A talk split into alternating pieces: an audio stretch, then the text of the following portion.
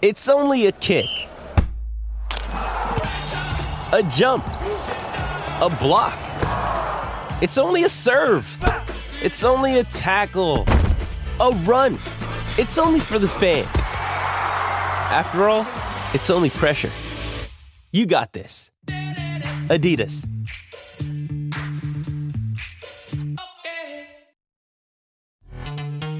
This episode is brought to you by Pepsi Wild Cherry. Pepsi Wild Cherry is bursting with delicious cherry flavor and a sweet, crisp taste that gives you more to go wild for. Getting wild may look different these days, but whether it's opting for a solo Friday binge watch or a big night out, everyone can indulge in their wild side with Pepsi Wild Cherry, also available in Zero Sugar. So grab a Pepsi Wild Cherry and get wild.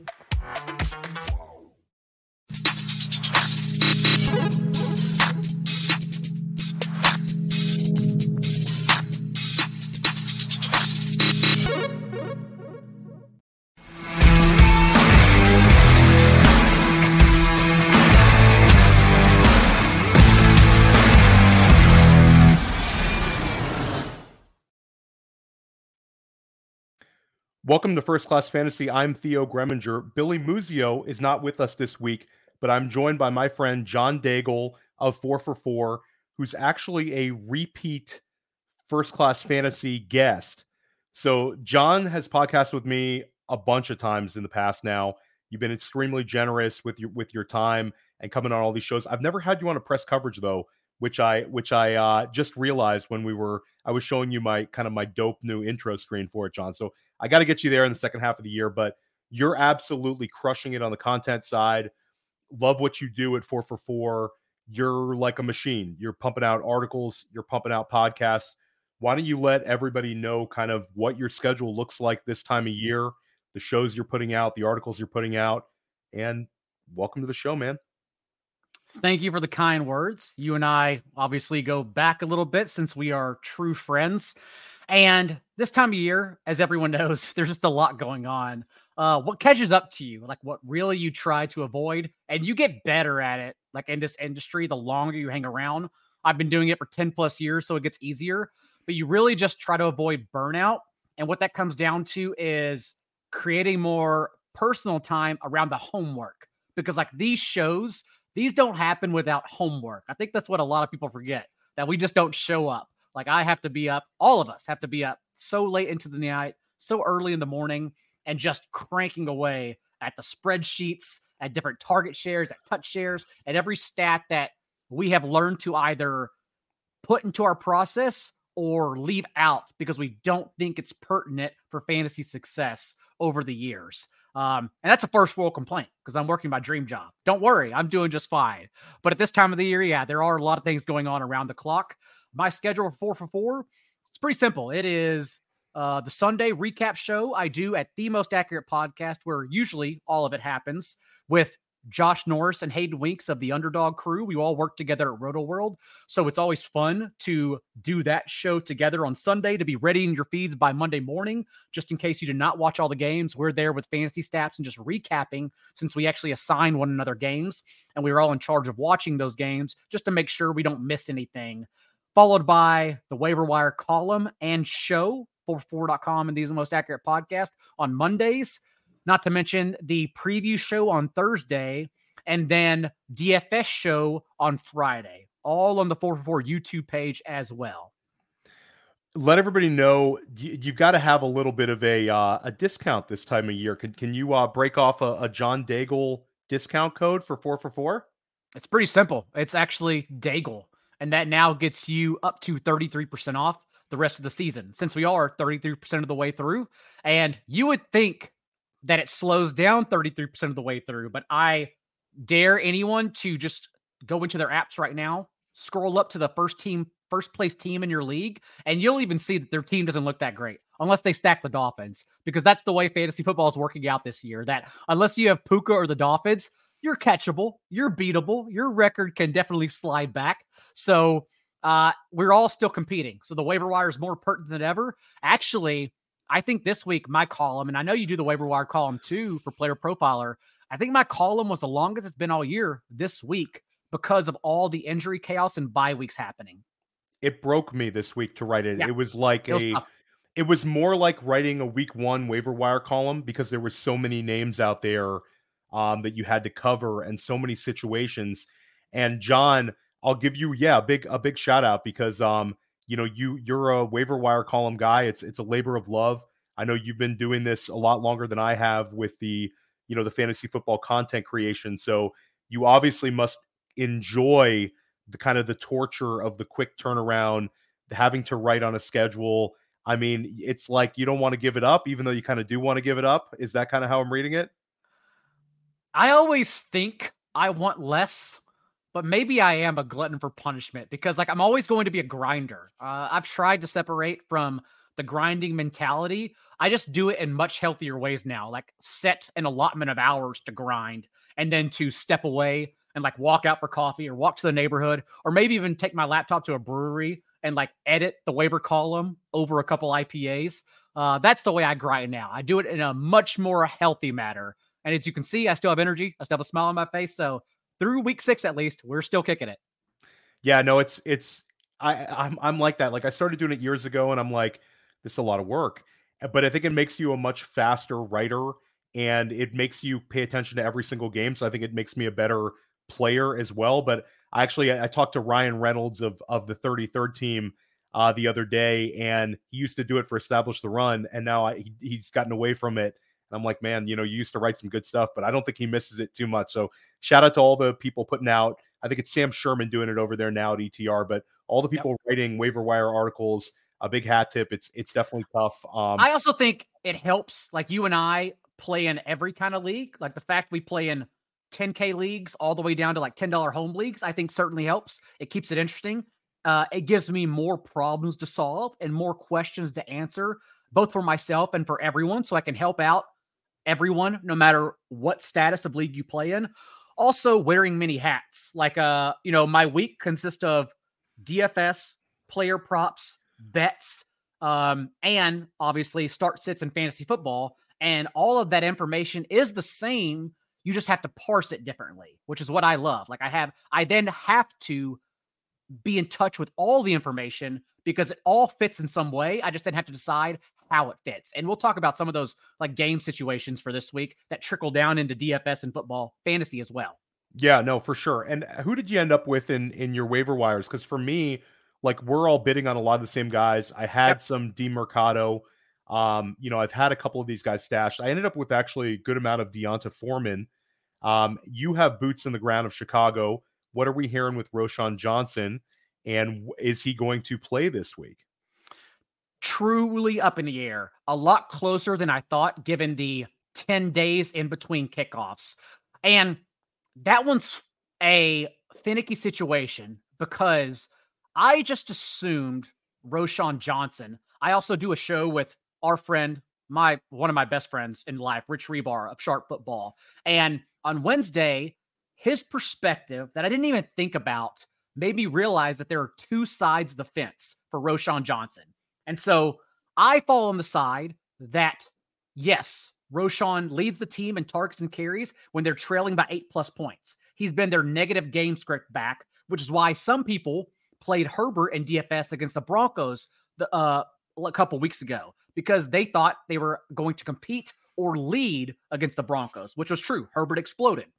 And I just assumed as the negative game script back, Roschon with Herbert out of the way, since Roschon forced Deontay Foreman to be a healthy scratch in every game since week two, he would be the fallback. He would get every single touch or at least seventy thirty timeshare. But the way Rich was talking about it and, like, we started passing it back and forth is that maybe Foreman is just active for Herbert's role. And so if that's the case, that is still very much a detriment to Roschon Johnson's outlook. So I'm curious how you view it. I'm instead leaning, I still believe in Roschon Johnson fully if Herbert is out, if Roschon plays. Otherwise, yes, then. If both are out, Deontay Foreman clearly a fringe R B one based solely on touches and that game environment, given even the total, has dropped six points because, as you mentioned, boots on the ground, it's supposed to rain every night through the evening till Monday. And as we know, Commanders and Soldier Field, uh, they are going to be the worst fields when it comes to weather. Yeah, it's for me, it's, you know, Roschon's the guy that we've really been kind of, I think, ahead of a lot of sites on at Player Profiler. We love Roschon Johnson. Uh, you know, it's, it, this is like the opportunity for him on paper. But I think funny things happen with rookies. A lot of times we look at them and we think that they're going to get this larger opportunity, yeah, where some coaching staffs might look at them and they, they'll be like, you know, we're okay with Roschon not giving him too much. We don't want to set him up to fail. Uh, we've got this guy, Deonta Foreman, who, you know, we can say a lot of things about Deonta Foreman, but one thing he's able to do is he's able to to, to handle a high number of carries in a game, went over nine hundred yards rushing last year. Uh, the year before went over six hundred fifty uh, rushing yards. So I'm kind of in a, I'm kind of being a little bit neutral here. Roschon, if he was available in my leagues, would have been easily my number one waiver wire ad because I think he's a big back who can catch the ball. But Deonta Foreman, I did end up with a lot of in waivers. I think there's something to be said with having a one-week smash game like this time of year. A lot of times when we're playing in leagues like N F F C and F F P C, like those points and that one win does matter to me. Oh, yeah. And then if he just inherits a weekly touches of like ten touches a week and Roschon handles, let's say, sixty-five percent of the work, you still have a little something to get you through like bye week hell.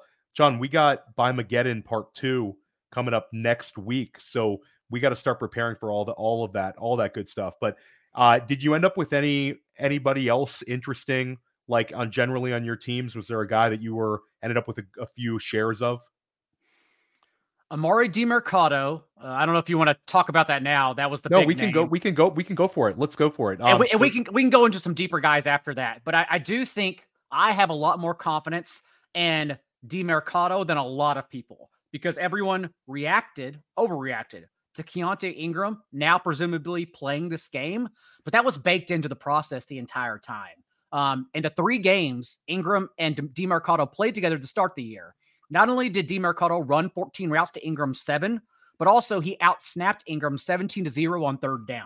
Like Ingram is not a part of the passing game whatsoever. And the Cardinals are not only seven-point road dogs this week against the Rams with a miserable defense that's creating the league's lowest pressure rate. So we think Stafford's about to just throw all over them with Cooper Kupp and Puka Nacua at full speed, thus putting Demarcado in the game, especially in P P R leagues like F F P C, but also over their next three games for the next month of the season with James Conner on I R this entire time. Uh, the Ram, the Cardinals are at the lowest point, six and a half point dogs. And those are look-ahead lines that move to even further, like negative game scripts projected if they just get steamrolled this week. So we want the pass catching back for the Cardinals, and that is clearly Demarcado. And that doesn't even bake in the fact that Ingram has been terrible. He has yeah. fifteen rushing yards on twelve carries this year. So, like, now imagine if they just saw what Demarcado did off the bench in the second half last week and say, like, he's the better runner too. Why would we actually give the ball back to Ingram on early downs? I'm not even counting that part.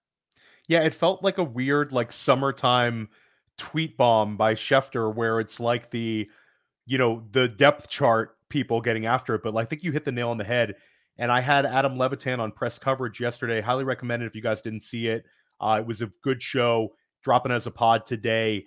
Um, but Adam had the same take you did, that Demarcado is the guy. Billy Muzio is also on Demarcado. I think at the end of the day, we've just seen enough of Keontay Ingram. Demarcado, undrafted free agent, gets himself a role, starts producing. I don't see why you go back to Ingram, but, you know, we'll find out. I for, for Ingram, I did add some Ingram uh, because I had a decent amount of Demarcado. Um, you know, we cleaned him up, uh, you know, like last week I added a couple cheap ones, but I'll say, John, like people were going ham on Demarcado in the, some of the fab bids. I saw a sixty percent plus in mm. an N F F C league. So I don't know. It's uh it was it was tough to gauge, but we're gonna we have the the chat is lit right now. We're gonna get to some of these start sit questions that I see in the chat. We're also going to talk about a couple of other uh players who have new increased roles, uh, such as K J Osborn, after we hear a word from our sponsors.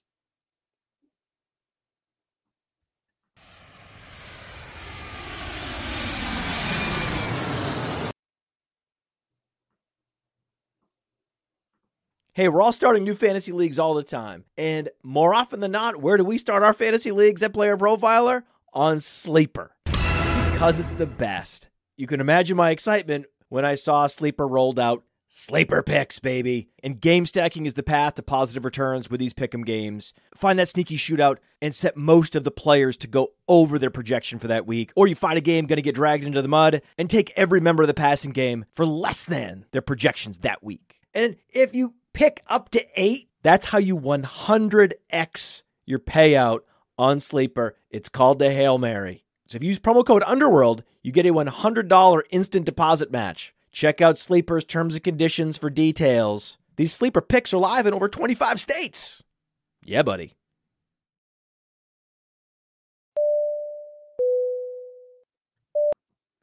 Welcome back to First Class Fantasy. I'm Theo Gremminger, joined by John Daigle. Our ad was just Sleeper. And John, like, the Sleeper notifications this time of year can sometimes give you like an anxiety attack. And this week has been, you know, definitely that case with all these injuries. We just talked about Arizona, and James Conner doesn't even like register um, because we have the losses of Justin Jefferson and Devon Achane. Another guy who was available in a lot of these waiver wires was K J. Osborn.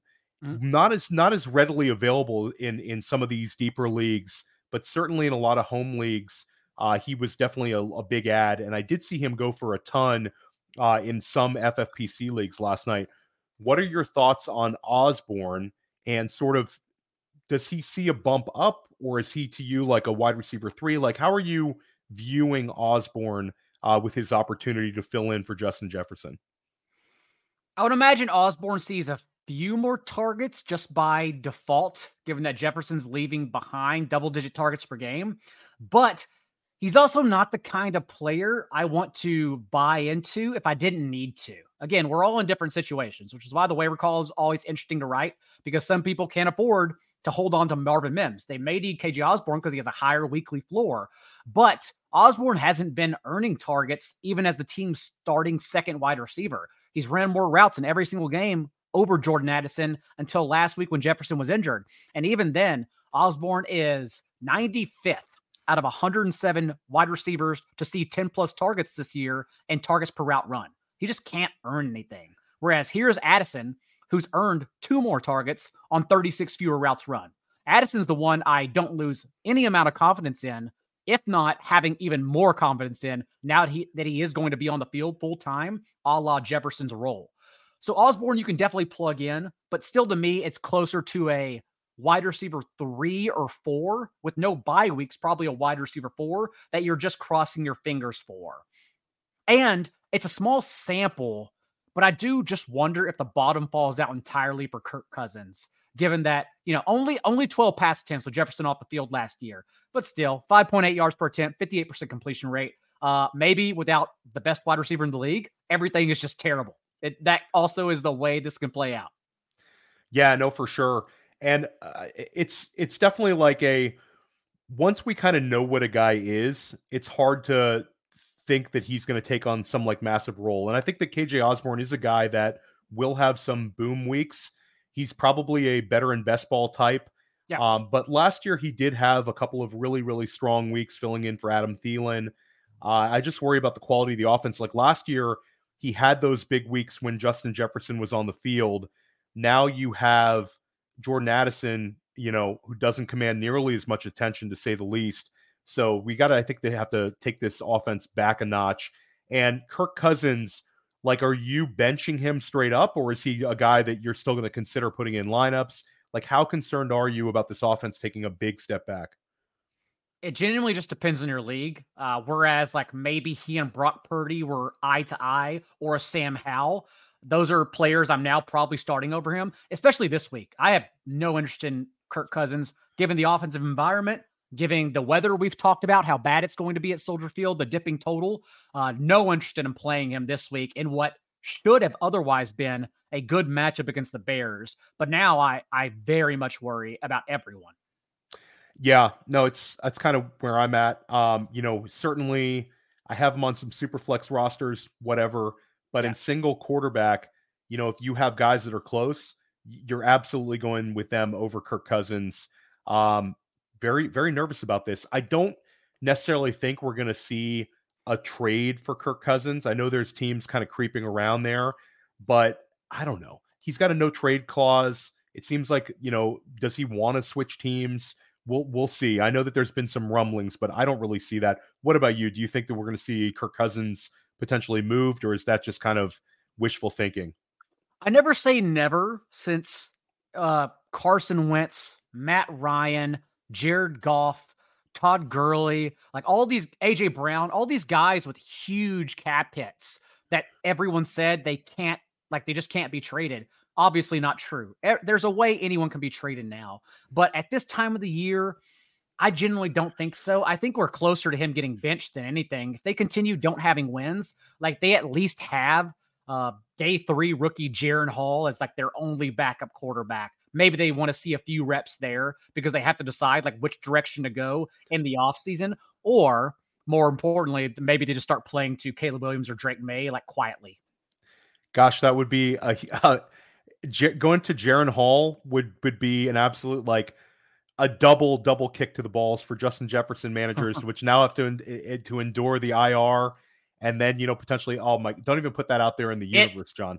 It sucks if you don't have an I R slot, because so bad. Like with Justin Jefferson and Anthony Richardson, both who I, I genuinely doubt come back, especially given like how the Vikings are built. They're not built to win games and sustain in this kind of environment without him. They weren't doing it with him. And so now that the team didn't agree to a long-term extension in the offseason, he has no reason to hurry back. It's very skeptical whenever Schefter like sends out Justin Jefferson to I R, and then his very next tweet is, with Jefferson not having a long-term deal, like maybe he holds out longer than expected. It's like, oh, so someone told you something. That's my initial perception. So I doubt we see him and Richardson again. Richardson more for the injury than anything, but it being only week six, if you don't have an I R slot, you also can't drop them. Like may, maybe you drop Richardson, maybe in like single quarterback leagues, but I'm in a couple superflex and there's not a chance in hell. I'm dropping Deshaun Watson before I drop Richardson. Yeah, no, for sure. It's um, it's just tilting. We haven't even talked about the Richardson injury. That one we'll definitely get to. But I have two questions. Uh, one in the chat that's interesting. My love for this channel runs eighteen months deep. Appreciate that. Go go Jin. I'm here to stay. But can the same be said for Jahan Dotson? Do you want to drop Dotson for Chuba Hubbard? I think I'm making that move, John. Where are you at? Yeah, for these types of questions, I usually just ask myself, would I start this guy or this guy? And right now, Jahan Dotson's unstartable, even in bye weeks. Washington's target tree has just flattened out so much under Eric Bieniemy. Uh, Terry McLaurin leading their wide receivers with a sixteen percent target share. At times in that game on Thursday night, they had both McLaurin and Dotson off the field in favor of Diami Brown and Jamison Crowder. That's where the Commanders are at right now. And so with Logan Thomas being the only one who can earn targets in that offense, Uh, Logan Thomas, who's not here for a long time, but he's always here for a good time, then I would easily drop Dotson for Chuba. That one's fun because Chuba's like one of those R B twos or uh, contingency players that you never drop, right? Like you have to keep him on your roster, but you can also never play him. What it was going to take with Miles Sanders being the R B thirty-six in points per game and Hubbard being the R B forty-six, and like the league's worst offense, one of the league's worst offense, the Patriots have to claim the title for the worst. With Bryce Young, it was always going to take one of them getting out of the way. And all of a sudden, not only is Sanders apparently getting out of the way this week, but he's been the worst player of them. Like yeah. So far, Sanders ha- has forced five missed tackles on sixty-three carries. Chuba Hubbard has doubled that, ten forced tackles on half the carries, thirty-five. He's been the significantly better player, earning targets too. So even in this kind of blowout game script perceived uh, against the Dolph, uh, against the yeah against the Dolphins this week, like Hubbard can still very easily get there on every single touch. Yeah, and I have it's very funny because I have I sometimes will flex my like percentages of of of players in the F F P C dynasty leagues. Like, yo, bro, look at all my Marvin Mims, and I randomly have more Chuba Hubbard than any other player. It's just been the way that it's gone. A guy you don't cut, but a guy you're never that excited about. But hey, guys, who look at me now. I'm going to have twelve points anytime I want it with Chuba Hubbard. Maybe nine points, but I'll be able to throw that in my lineup anytime I want, John. We, you talk about the grind, like, man, setting lineups, too, when you're in so many. It's so it's tough. You gotta, you gotta do waivers on Tuesday, Then again, for other leagues that run Wednesday waivers on Wednesday, just to make sure you covered all your bases and to see who was like out there. Uh, and then Thursday, you set your lineups, and then you set your lineups again on Sunday morning or Saturday night. Sunday morning is usually when it's most helpful. It's like always having to check in. It's like a two-hour process just to go through everything. And those secondary waivers too, you're always going through and, and kind of double check. It's, it's, but I will say you kind of appreciate the, like the on the clock lifestyle of being in season, especially, you know, when you have the, the written work and the podcast and then the other stuff, it's like nonstop, but it is the grind. And, you know, hat tip to everybody who, who enjoys that. Let's take one more question. Tyler Sperry, Logan Thomas or Evan Engram, and then Pittman or Gabe Davis. We say throwing three at us. We'll take two out of the three here. Logan Thomas or Evan Engram. I think it's obviously Evan Engram, uh, but Logan Thomas is definitely intriguing. Where are you at on that, John?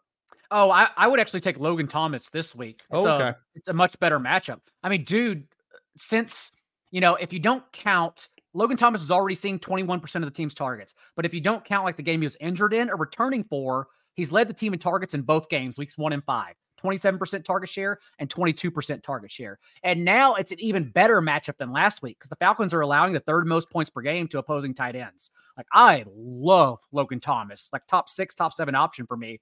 Evan Engram, it's close. It's nitpicking.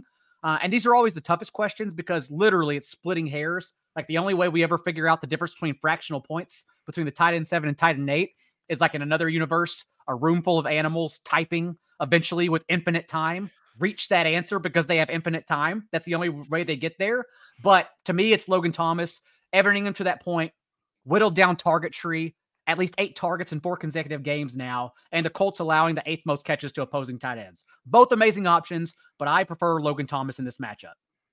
And then Michael Pittman or Gabe Davis. Michael Pittman, we're, we'll touch on this in a moment, but uh, why don't you take, take the start sit, and then we'll, let's talk about this new situation in Indy. Also tough, but I do like Michael Pittman in this spot in particular. Uh, Michael Pittman's target share, team high thirty point three percent mark from Gardner Minshew this year.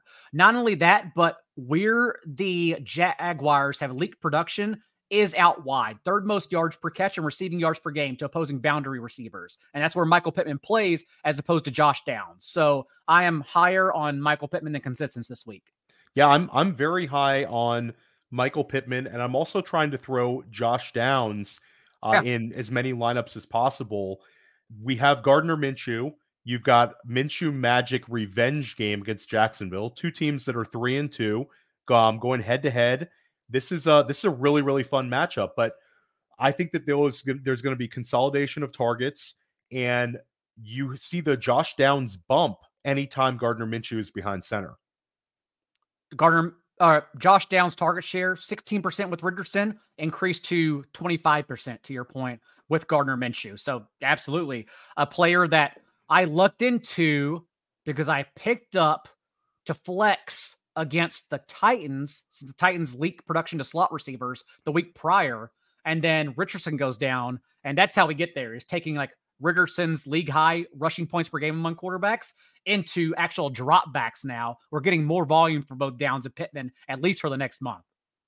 Yeah, no, for sure. Um, I think that I'm treating Michael Pittman as a wide receiver two, and I'm treating Josh Downs as a probably a wide receiver three based on how his, I mean, he's got a ninety-seven-yard performance with Minshew, and he's got a twelve-target uh, performance with Minshew. So, like, we really like what we're seeing with Downs, and Downs showed you a little bit of the explosiveness last week uh, at Carol. Like, you know, people like in North Carolina, this guy was, was, was a baller. He was a preferred target for Drake May and Sam Howell, uh, big time pro- producer there. So uh, definitely, definitely uh, excited about my Josh Downs shares. Here's a question in the chat from Permar. Uh, shout out to Permar. He's always tuned into First Class Fantasy.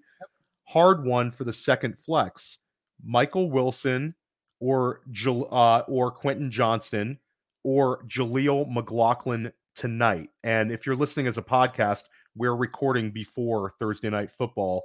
Um, this is an interesting one. Michael Wilson, disappointing last week. The week before, had his two-touchdown game. Quentin Johnston on the bye week. You know, maybe that there's some uh, self-scouting and they try to get him more involved. or you go with the chance that Jameel McLaughlin has the game flow and the receiving work this evening. Which way are you leaning? This is a tough one. I still think it's too early to play Quentin Johnston. I'd rather just wait and see as opposed to throwing him out there because the floor is so low if he's still not the team's second wide receiver, which I honestly don't expect him to be just yet, but we're all like looking out for that and Jackson Smith and Jigba and, and yeah. Zach Charbonnet's post-bye rookie bumps. So I get the question. I think Michael Wilson has the highest floor. I think personally, I would play Jameel McLaughlin, and I'm I'm just a sucker for McLaughlin. I don't know where Peyton found him, but he's literally Austin Eckler. He is yeah, so good.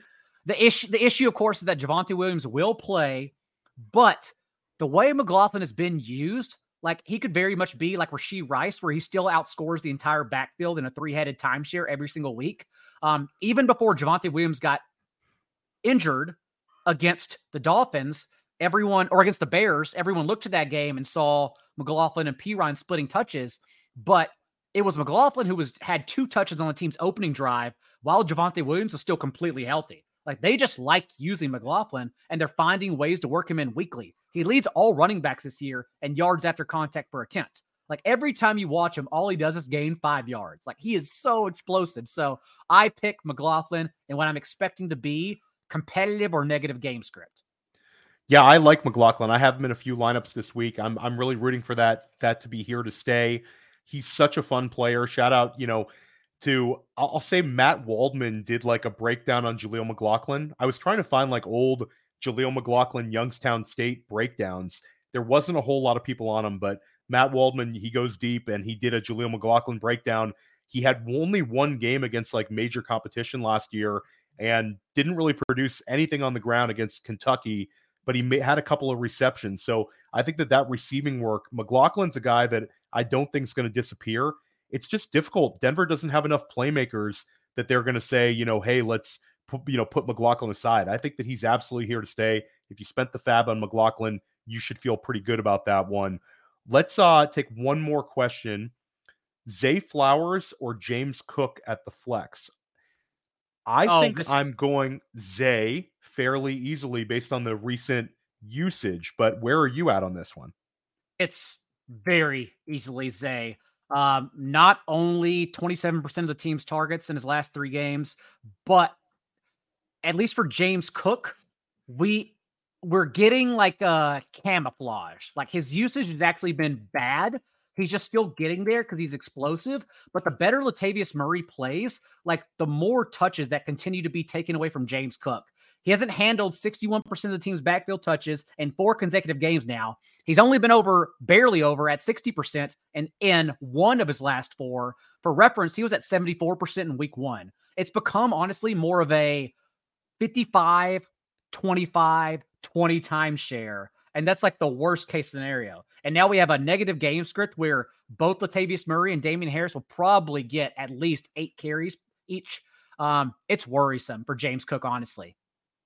Yeah, it's it's definitely worrisome. And I've heard the, the um like, you know, a couple arguments that, you know, let's not panic too much. But I don't know. It seemed like it all kind of went downhill after the Washington game. And I wonder if internally they're worried that he just can't handle this, this load. Um, I'm very nervous about the second half of the season. If I'm in a league with trades, I'm considering trading James Cook before it kind of falls out from under.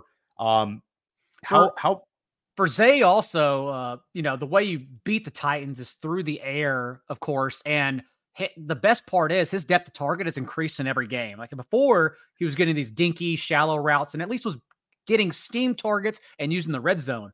But now like his depth of target has increased in three consecutive games. And so we're talking about seeing twenty-seven, twenty-eight percent of the team's targets with a depth of target over twelve yards. Like that's how you get there. That's how you explode in fantasy. And so like you're almost ahead of Zay Flowers, given that he hasn't reached a ceiling just yet. Um, we're ahead of it going into London. Yeah, no, I'm excited about Zay Flowers and I'm excited about Zay Flowers long-term. Um, you know, I think there was a little bit of a, the guy's a little bit of a gadget player. I don't see that. I see him as a guy who's going to have, you know, big time fantasy production for years to come. I, I love the way he looks. Um, let's, let's keep this going with going back to the waivers a little bit. we had, I, I look at your top ten, uh, you know, after I write mine, and we rarely are in lockstep with the one. We usually have, like, in our rankings, we're, we're relatively close on a couple of guys, but for whatever reason, I don't always have the same number one as you, unless it's like a Jameel McLaughlin week. But I noticed we both have Jeff Wilson as oh, the yeah. top waiver wire ad this week. How excited are you about Wilson, and your thoughts on the Devon A-Chain less Miami backfield? Um, and do you have any hope for, like, the the tertiary guys, like the the Ahmeds and the Chris Brooks, or is it really a Mostert Wilson like we saw last year? It's Mostert Wilson to me, uh, if only because we already have the evidence. Even in week one, Ahmed was injured in week two, but in week one, nineteen touches for Mostert, three for Ahmed. No one else, Chris Brooks included, was active. Like yeah. they just, it, you were either Raheem Mostert or Mostert and Jeff Wilson. And we say and Jeff Wilson too, because we already saw seven games together under Mike McDaniel last year. Jeff Wilson handled fifty-one percent of the team's running back carries, and Mostert averaged ten point five P P R points per game to Wilson's ten point three. Both got there. And I would imagine both get there again, considering it took Devon Achane, who the team loved and drafted, for this to become a committee. Otherwise, it was all Mostert to that point. Chris Brooks only played in week three when it was a thirty-point blowout. Otherwise, he hasn't touched the ball. Um, Jeff Wilson also, maybe he has a higher floor than perceived, since the Dolphins are also targeting their running backs at the seventh highest rate in the league. That's something they weren't doing last year. They were only using Tyreek Hill for thirty-two percent of the targets and Jalen Waddle for twenty-two percent of the targets. So Wilson and Mostert for sure. Uh, and I don't really include, I've sprinkled on dumb running backs before. Like, I sprinkled on Keyshawn Vaughn everywhere this week. I, I totally get it, but uh, I just don't see a path for either Brooks or Ahmed. Yeah. So interesting you bring up Keyshawn Vaughn, because this is Tampa Bay coming off of a bye, host Detroit. And I'm pretty intrigued by this Tampa Bay team. Uh, you know, Mike Evans had a hamstring, uh, somewhat of a hamstring injury. It seems like he's going to be okay. We haven't heard a whole lot of like any, a whole lot of negativity with this injury. Um, the team hasn't, you know, reacted, and it sounds like he's going to get, he's going to go and be at full strength. Uh, but Baker Mayfield is three and one. They host the Detroit Lions. This is a huge matchup for them. The only loss that Tampa Bay had was to the Philadelphia Eagles. And I kind of like what we're seeing out of Baker Mayfield. Am I crazy here, John? What are your thoughts on Tampa Bay? I'm a little bit worried about Detroit's defense, who has proven comparable. Uh, like, I know they didn't have Kelsey in week one, but maybe the fact they limited the Chiefs to twenty points, like, that may be one of the more impressive performances of the entire year. Uh, also, the Patriots in week two, like, actually keeping the Dolphins to a one-score game. Also, that that's not going to get topped this year. I don't know how that happens still to this day. But I'm worried about the Lions' defense. Having said that, Baker Mayfield is still leading the league in completion rate under pressure, and we at least know where the ball's going to go. Uh, again, citing Rebar, because he was the first to point it out. Uh, Chris Godwin, whenever Mike Evans left the field in week four, Godwin was targeted on eight of Mayfield's seventeen attempts. So he suddenly was getting pounded targets. And Trey Palmer in the second half matched Chris Godwin in routes run over those last two quarters. I know Devin Tompkins got there at four forty-five and one, but Trey Palmer's the profile that I chased in deeper leagues, like fourteen-team leagues where I, I may need a flex starter this week if Evans sits, given that he is an above-average athlete, had a thirty-two point five percent target share in his final year at Nebraska, also ran a four three seven forty at his size, ninety-eighth percentile. So that's the kind of player I chase if Evans sits instead. Yeah, and it's funny, John, because if we say the words Nebraska wide receiver Trey Palmer, people are like, yeah, whatever. But if we say L S U wide receiver Trey yeah, Palmer, yeah, yeah. people get all hyped for that one. So yeah, I have got I got some Trey Palmer as well. Definitely has the contingent upside, but that's a game that I have circled. One game that's very interesting is the Houston Texans. Love to hear your thoughts on C J Stroud, but I first want to get your thoughts on Alvin Kamara. New Orleans goes into Houston. Houston's had seven games where they've given up seven uh, R B twenty-four or better performances. They've been absolutely shredded uh, in terms of fantasy points to the running back. And you've got Alvin Kamara, who's had forty-nine touches in two games. And he did it in completely different ways. The first game back, he has thirteen receptions uh, and eleven carries. The then last game, he has twenty-two carries and three receptions. But any way you cut it, the whole game plan has been get the ball to Alvin Kamara. How bullish should we be on Kamara based on this early usage? And I am still curious about Stroud in this particular spot. Uh, it's because, a tough defense, but you know, yeah, tough I mean, defense, but you got to like the kid.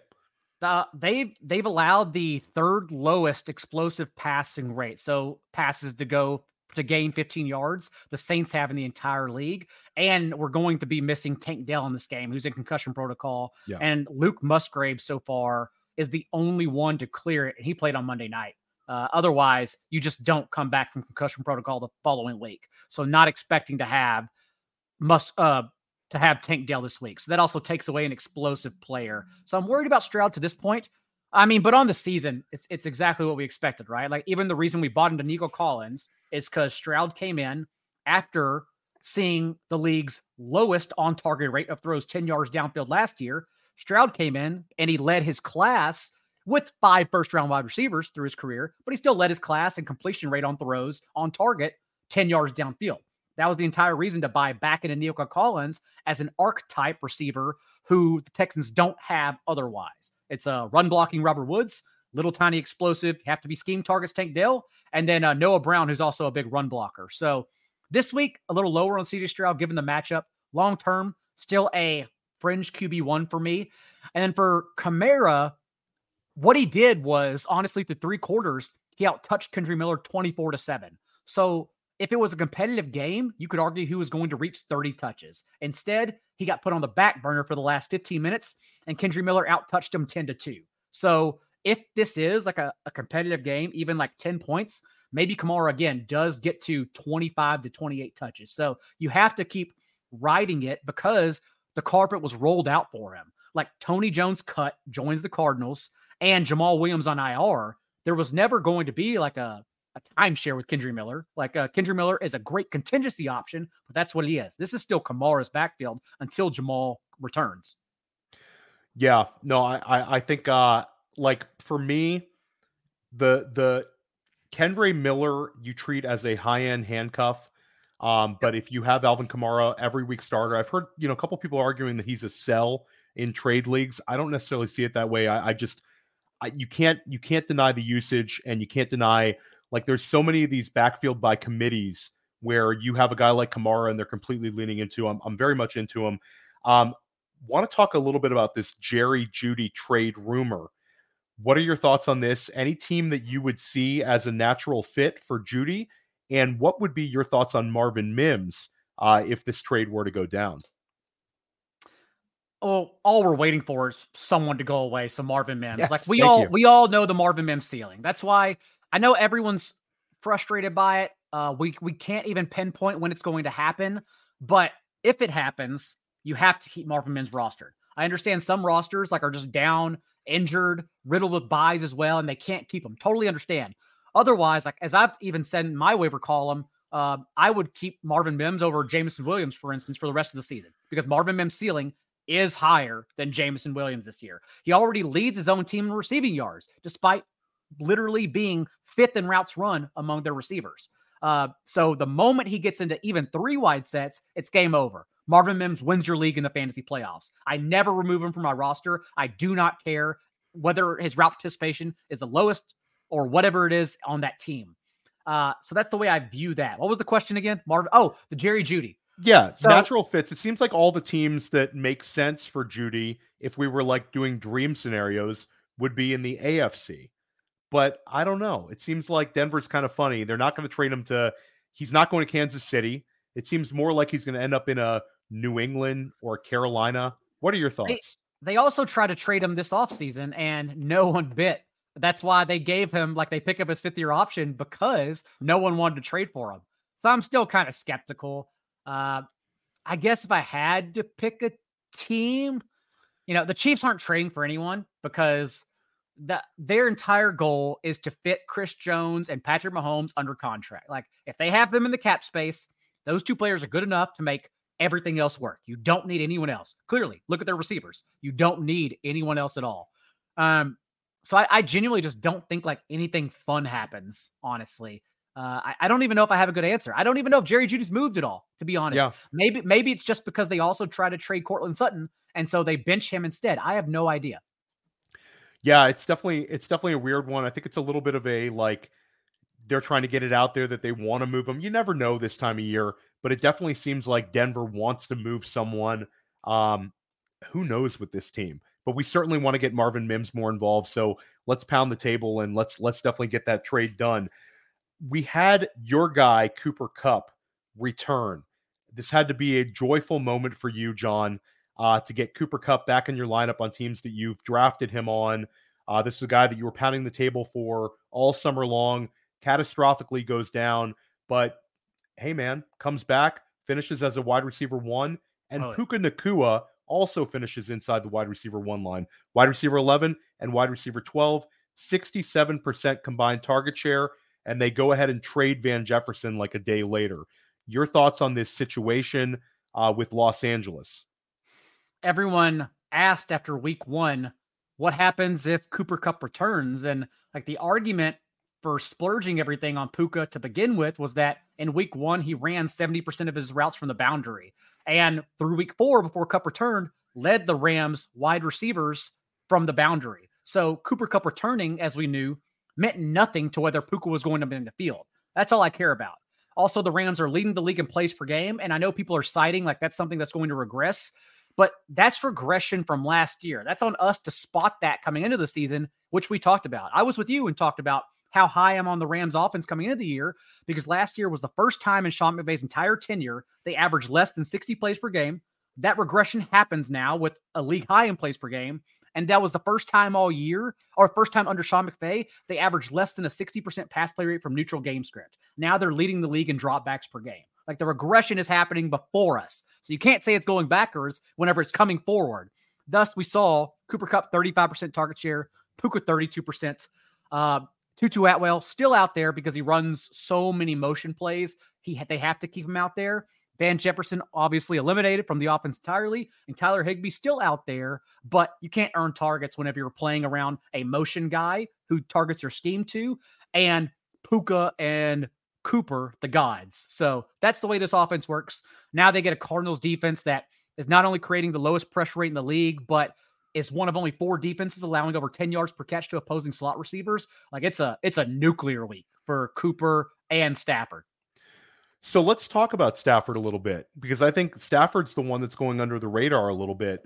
Like yeah. Kyren Williams, we get we get these like trade questions for, for Kyren Williams. We get like last week there was a couple of start sit questions for Kyren Williams. Like Kyren Williams to me is here to stay based on there's no competition behind him. He's performed well on the field.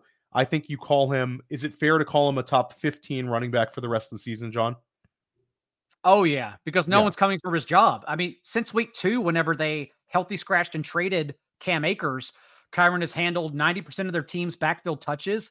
Even last week, fifteen of sixteen touches, and he leads all running backs in route participation. Uh, his, his target share has dipped the past couple of games, including a season-low mark this past week, because Cooper came back and now these other guys are earning targets, but he's still out there handling everything. Zach Evans was active, and he played one special team snap, nothing else. No one's coming for Kyren's job. We had one question. And how about Sir Matt Stafford? Like, I know he's got the smash week this week, but you've got to feel good about him. I mean, I feel like he could have what we saw from Kirk Cousins to start the year. That could be what we're going to see from Matt Stafford for a good portion of the second half of the season. That, and if you look at their schedule coming up, Uh, beyond this game against the Steelers, and the Steelers are, are so bad in the secondary. Like the stats don't show it since the Ravens dropped four touchdowns, but the Steelers iota has been allowing explosive passing plays. The Rams should have no issues moving the ball against them. The Cowboys, who are masking how good their defense is, because the two times they've played even league average offenses, the Cardinals and the 49ers dunked on them, made the defense not even look relevant whatsoever. So I, I don't see the Rams having any issues with Dallas either. The Packers, the Seahawks, and then the Cardinals again. Uh, it all paves the way for the Rams to sneak in as a wild card team, and we'll see what their draw is, honestly. Yeah, no, it, I think they're I think they're going to make it. I think they're a playoff team, and I think that the vibes are very strong right there. Oh, yeah. Um, I they know don't, they lost. Uh, uh, McVay, Stafford, Aaron Donald, Les Snead, Cooper Kupp, they all don't come back together unless they had something planned. Uh, they, they all didn't want to end their, because they're going to walk away together. Like, they're all not leaving each other out to dry. Um, but they came back because they didn't want that bad of taste in their mouth from last year. And so, like, they don't return unless they have something cooking. And this is what's cooking right now. One of the more fun offenses in the entire league. It just depends on Stafford staying healthy. But so far, so good. We had an interesting question in the chat. We just talked about Kyron Williams, Derrick Henry or Kyron Williams. And I want to get your thoughts on Derrick Henry, because last week we saw Henry only out-touch Tyjae Spears sixteen to eleven. There's been several games this year where Spears has outsnapped Henry. And there's always the pushback that, you know, it's the game flow. But there's been in previous years, Tennessee will try to impose their will on people a lot longer, and they're more willing to run the ball when they're down. This year, they're kind of turning to the to the rookie. Do you have concerns about Derrick Henry? And then we can take that trade question. We'll start out. Would you rather have Kyron Williams or Derrick Henry?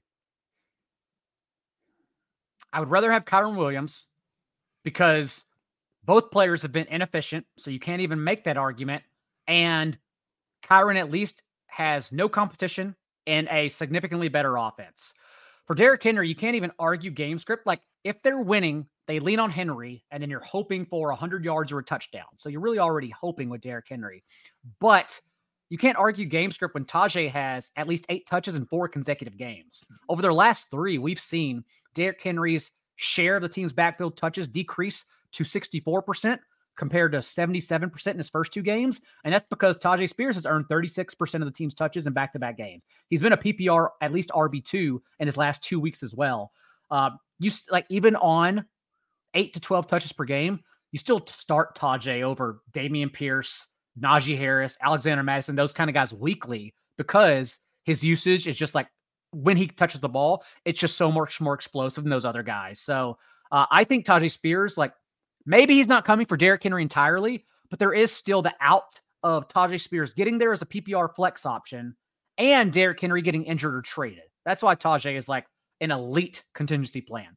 Yeah, Tajay is like, it's not Jalen Warren, Najee Harris. Like, Derrick, Derrick Henry is not cooked by any means, but I do think this could be the next back that can catch the ball, a dynamic younger back where fantasy football managers start kind of pounding the table saying, get my guy Tajay more work. Because to me, Tajay just looks very explosive. He catches the ball naturally.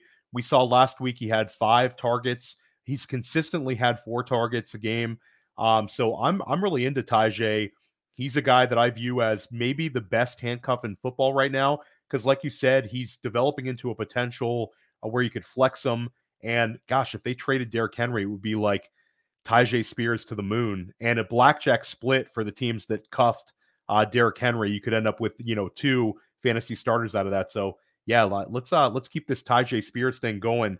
Um, one, one like trend we had last week was the tight ends all smashed. George Kittle, yeah. Dallas Goedert, Darren Waller, all showed up and had really, really good games last week. Uh, not to mention Travis Kelce having a fantastic game and Sam Laporta, the fantasy god, scoring two touchdowns. Where are you at on this, this group of, oh, and Ky- we have to mention Kyle Pitts. Kyle Pitts finally gets uh, a game that's was terrific. He had eleven targets. Um, that was almost a more frustrating than happy, because you're like, why didn't you do this a couple times earlier in the year? But of this group of tight ends that kind of did very well last week, Uh, which of the guys are you kind of more confident in kind of maintaining this sort of role? Do you think Dallas Goedert's here? Do you think Waller, Kittle? Your thoughts? Goddard at least was second in route participation, one of only two tight ends running around on eighty-five percent of dropbacks headed into that Rams game. Like, he was a common run back from either Puka or Cooper Kupp in D F S last week, just because he was at getting the usage. So the fact he was getting the usage and it didn't matter the first four games probably tells me it still doesn't matter. Like, there's no way to pinpoint it. You still just keep running him out there because that's the way tight end plays. Uh, Kyle Pitts, I also don't necessarily have faith in, considering The target share and route participation didn't matter before, and it did this game. Jonnu Smith actually ran one more route, and Jonnu Smith has been much more consistent than Pitts. Still has, over the last month of the season, more fantasy points, even though he had one fewer catch than Pitts this past game.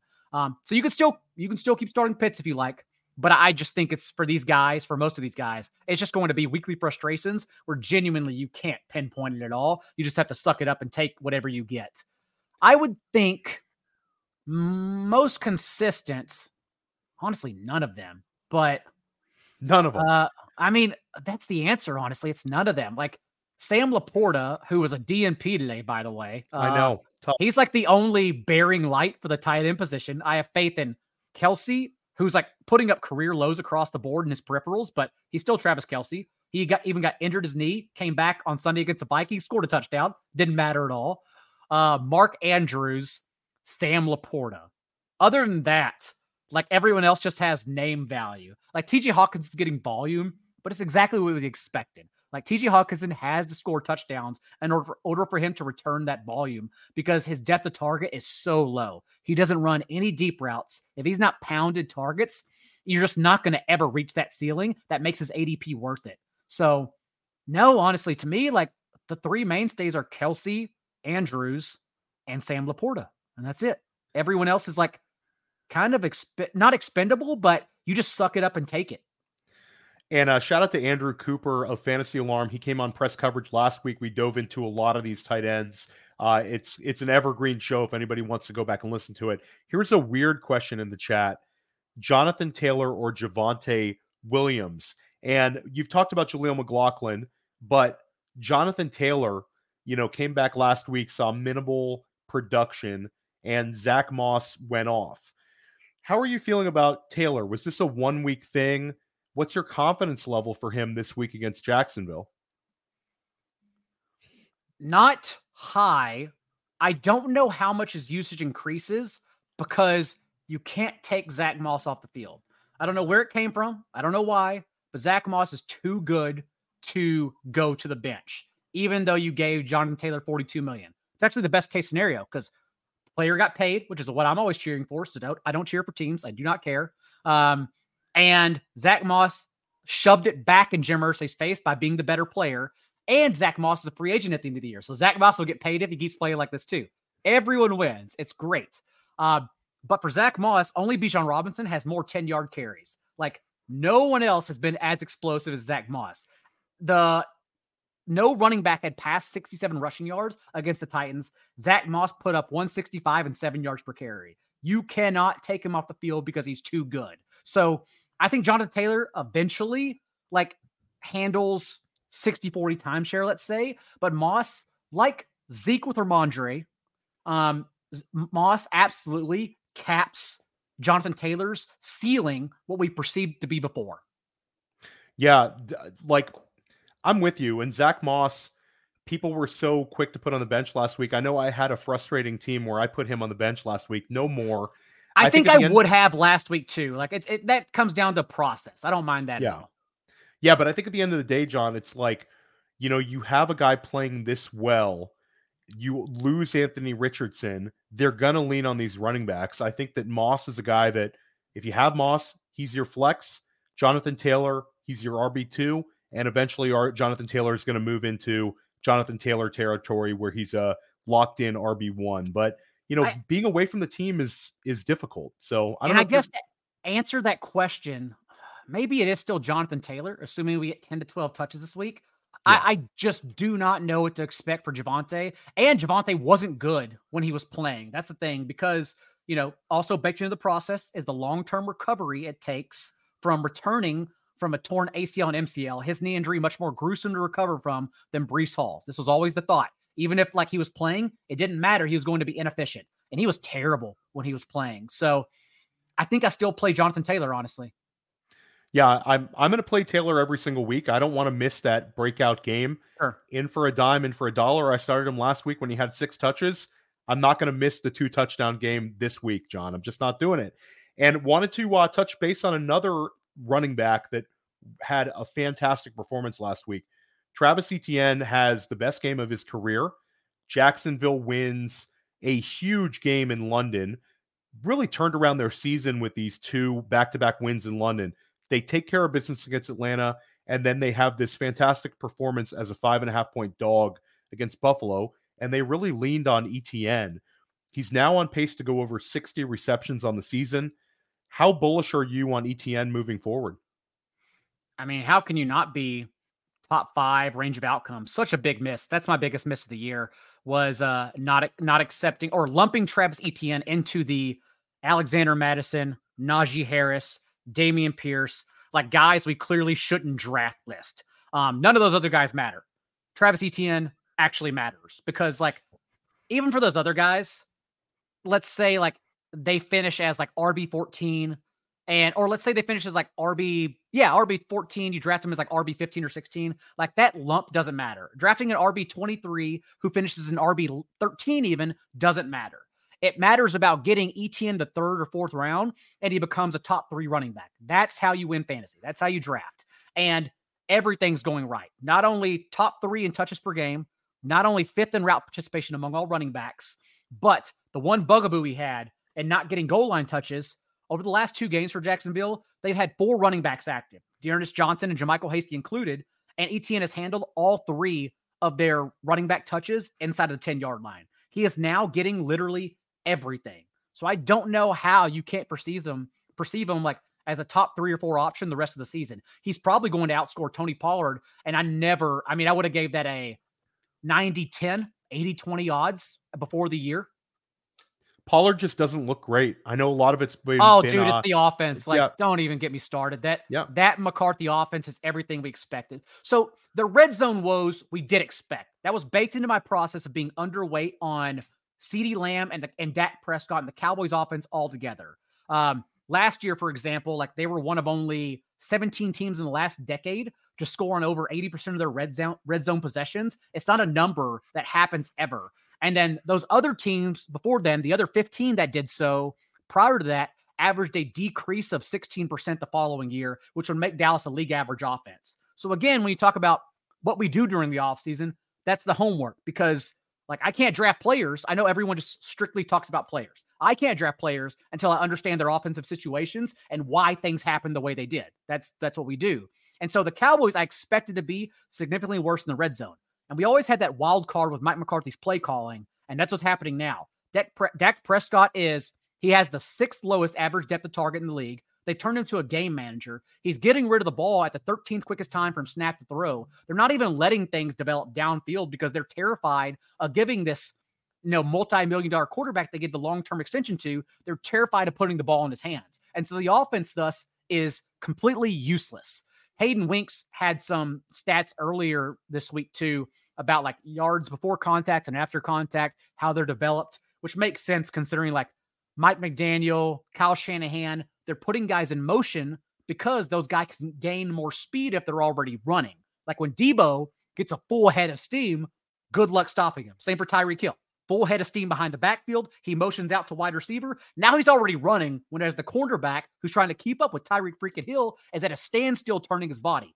You're not going to cover it. Uh, whereas the Cowboys now basically using Tony Pollard strictly under center. And Tony Pollard, is, who's been one of the most explosive backs in the entire league for his career, is fifty-third in yards after contact per attempt. There is no creativity. There is no progress in this offense whatsoever, which is why I worry about them long-term. Yeah, no, for sure. Now, John, we've, we've hit an hour. You've been extremely generous with your time. Guys, uh, in the chat, uh, apologies for not getting to every single question. The chat is definitely lit. Hit the like button, guys. I'm going to try to get a lot more of these start sit question answers uh, every single Thursday here at First Class Fantasy, uh, but definitely smash the like button. John, you've been awesome. Before we get you out of here, give us a couple players that you think are going to absolutely smash this week. I'll get us started. I'm on Alvin Kamara. I have him as a top five running back play this week against Houston. I talked about the forty-nine touches. Houston's been generous to their R B position. I think Kamara is going to come out and put up a twenty-five pointer. I would try to get him in all my D F S lineups. I would try to get him, you know, you're starting him every week, but you feel really good if you have him in your lineup. And I'm also kicking the tires on him as a trade target in my leagues where I am able to make trades. How about you, John? Any players you're looking to have a real smash week this week? I've already talked about uh, Kyron and Cooper Kupp, which I know everyone's high on, but I guess Cooper Kupp also- smash week every week, every week, John. Every yeah, week. So that's not, that's not fair. I, I don't like when people cop out like that. So I'll give I'll give two other off the radar answers. Um, one is Drake London. I'm very high on this week. The Commanders have allowed the third highest rate of passing touchdowns so far this year, and wide receiver ones against the Commanders. Uh, I think in part because they their first-round cornerback, Emmanuel Forbes, is one hundred sixty-six pounds, and they've been shadowing him against receivers. And so far, wide receiver ones against the Commanders. Marvin Mims, one thirteen and a touchdown. Stephon Diggs, eight catches for one hundred eleven yards. A J Brown, one seventy-five and two touchdowns. And then Forbes got benched in the first half on Thursday night because D J Moore had already put up one hundred two touchdowns on him of the two thirty and three he finished with. So I'm back on Drake London. Drake London's also been much more consistent than Kyle Pitts in terms of earning targets, over twenty percent of the team's targets in three of his last four games, whereas Pitt is just two of four. So love London. And then I think Brock Purdy and Brandon Ayuk are much better plays this week than people are giving them credit for. Uh, the Browns have looked like the best defense in the league, or did, against injured Joe Burrow in week one, who could only escape for eighty-two passing yards, Kenny Pickett and Ryan Tannehill. The one competent quarterback they faced, Lamar Jackson, pasted them for nine point seven yards per attempt and twenty-eight fantasy points. Uh, now they have a couple injuries on their defense as well, so playing the eighth highest rate of man coverage, Brandon Ayuk eleventh in yards per route run against man coverage. I have all the confidence in the world, weather permitting, for Brock Purdy, Brandon Ayuk stacks. I love that one. And Cleveland's been the stingiest defense uh, in the league against opposing wide receivers, but you got to look into the context, and John just context gave it to always. You. And Brandon Ayuk is an absolute baller right now. And Brock Purdy has four Q B one games on the season, tied for the league in the lead. Uh, so that's uh, got to love that Ayuk Purdy stack. It looks really, really good. Um, I'm going to ride that one out, John. What game are you most excited about this week? It's the Cardinals Rams, honestly. It may not even be competitive, but I think it goes way over its total, if only because the Cardinals offense wasn't the problem last week. Like, I know Josh Downs only completed forty-six percent of his passes, but even playing that bad, the worst game of his career and the season, that was a four point game. Cardinals only trailed twenty-four to twenty with eight minutes left in the fourth quarter. What happened then was Joe Burrow, or Jamar Chase really, then broke loose. But other than that, the Cardinals hung around. So given that we kind of know where the ball goes, we we assume, or I'm assuming, Demarcado over Keontay Ingram, unlike public consumption, and Marquise Brown, who has now seen thirty-one percent of the team's targets over the last month of the season. I think it could be uh, a pretty sneaky shootout here. Yeah, and for me, I, I talked about that Tampa Bay Detroit game. I'm I'm super excited about that one. I think Seattle Cincinnati is very interesting because we saw Joe Burrow looking like he's back. Now he's got to face a defense that can put a ton of pressure on him. I'm, and I'm leaving the litmus test open. Like, Joe Burrow did look great. Uh, even th- I point to that third down in the first quarter, third and goal, where he took a big sack, but he was so mobile and moving around. My only issue is that we've already talked about, like, everything the Cardinals defense does wrong, how soft of coverage they play. And Joe Burrow even was only under pressure on five dropbacks, but he averaged one point six yards per attempt on those dropbacks. Whereas from a clean pocket against the Cardinals, he went thirty-three of forty-one for three hundred nine yards. And the Seahawks defense, recency bias, since they're coming off eleven sacks, but also they're getting Tariq Woolen, Devin Witherspoon, and Jamal Adams back. So I'm not ready to buy in Joe Burrow being like, Joe Burrow's going to be fine, but I'm not ready to say like every week is ceiling week for the Bengals until I see it against like this defense instead. Yeah. I mean, we're going to learn a lot this week, won't we, John, with that, with that Joe Burrow against the, that, that front seven and that secondary at Seattle. Uh, I think they're going to put a lot of pressure on them. That's a really tilting game. Cincinnati has a chance to go to five hundred, but the game that I think that I'm, that I've circled on my calendar is definitely the Kellen Moore Bowl. Uh, you've got Kellen Moore going against his old team. You got the three and two Dallas Cowboys against a two and two Chargers team coming off of a bye. I think the wheels could fall off for this Dallas offense if if they don't get the win here. Your thoughts on this game? I think I pretty much already said my thoughts, how I'm worried about this offense. It is a great spot uh, on paper, given that it's going to be a home game in Los Angeles. The Cowboys have training camp in Oxnard, California, every single year. Beautiful spot. Amazing fish tacos. Uh, but given the inefficiencies we discussed between Dak, Tony Pollard, CeeDee Lamb, like, wearing his hate for being on this team on his jersey. You see it every single week. Um, I, I am worried, given how they've created Dak to be a game manager and are taking all the explosiveness out of this offense. Even Brandon Cooks, everyone's saying, like, buy low. Just just pick him up the, the waiver wire. He's the wide receiver one hundred in points per game. Why would you buy low? Just, like, wait till he's dropped, because he's going to get dropped. So I worry about the Cowboys offense, honestly. Yeah, big time. John, super generous with your time. Let everybody know where they can find you. And uh, once again, give them that code so they can subscribe to your work at four for four. There's already a, a twenty-five percent discount, but then you can tack on even more and make it up to fifty percent off with the promo code Daigle. So that's how you get in at four for four dot com. I'm usually active in the Discord for both start sits, lots of D F S conversation throughout the week, the betting Discord, like that's where I get some of my player prop ideas. Um, everything's happening. So yes, you can use that promo code Daigle to get even more off for the rest of the season. And the all-in package at Player Profiler has been lowered to eighty-five dollars. You get ten dollars off with the code Theo. And I promise you guys, if you have Player Profiler and four for four, you're not going to need anything else. We've got you completely covered. John, have a great week. Everybody, thanks for tuning in. This was a lot of fun today. Check out my episode of Press Coverage with Adam Levitan from yesterday. Uh, that's going to drop as a podcast, but you can find it right here on YouTube. And everyone, we hope you crush it this week. Get ready for week seven with that Buy-Mageddon on the way. And let's get a couple of W's this week, guys. Hey, I want to take a moment to thank you for tuning in. It's important to me that all of our media be free. This is only possible because of you, allowing a true independent sports media enterprise to thrive unlike any other in the business.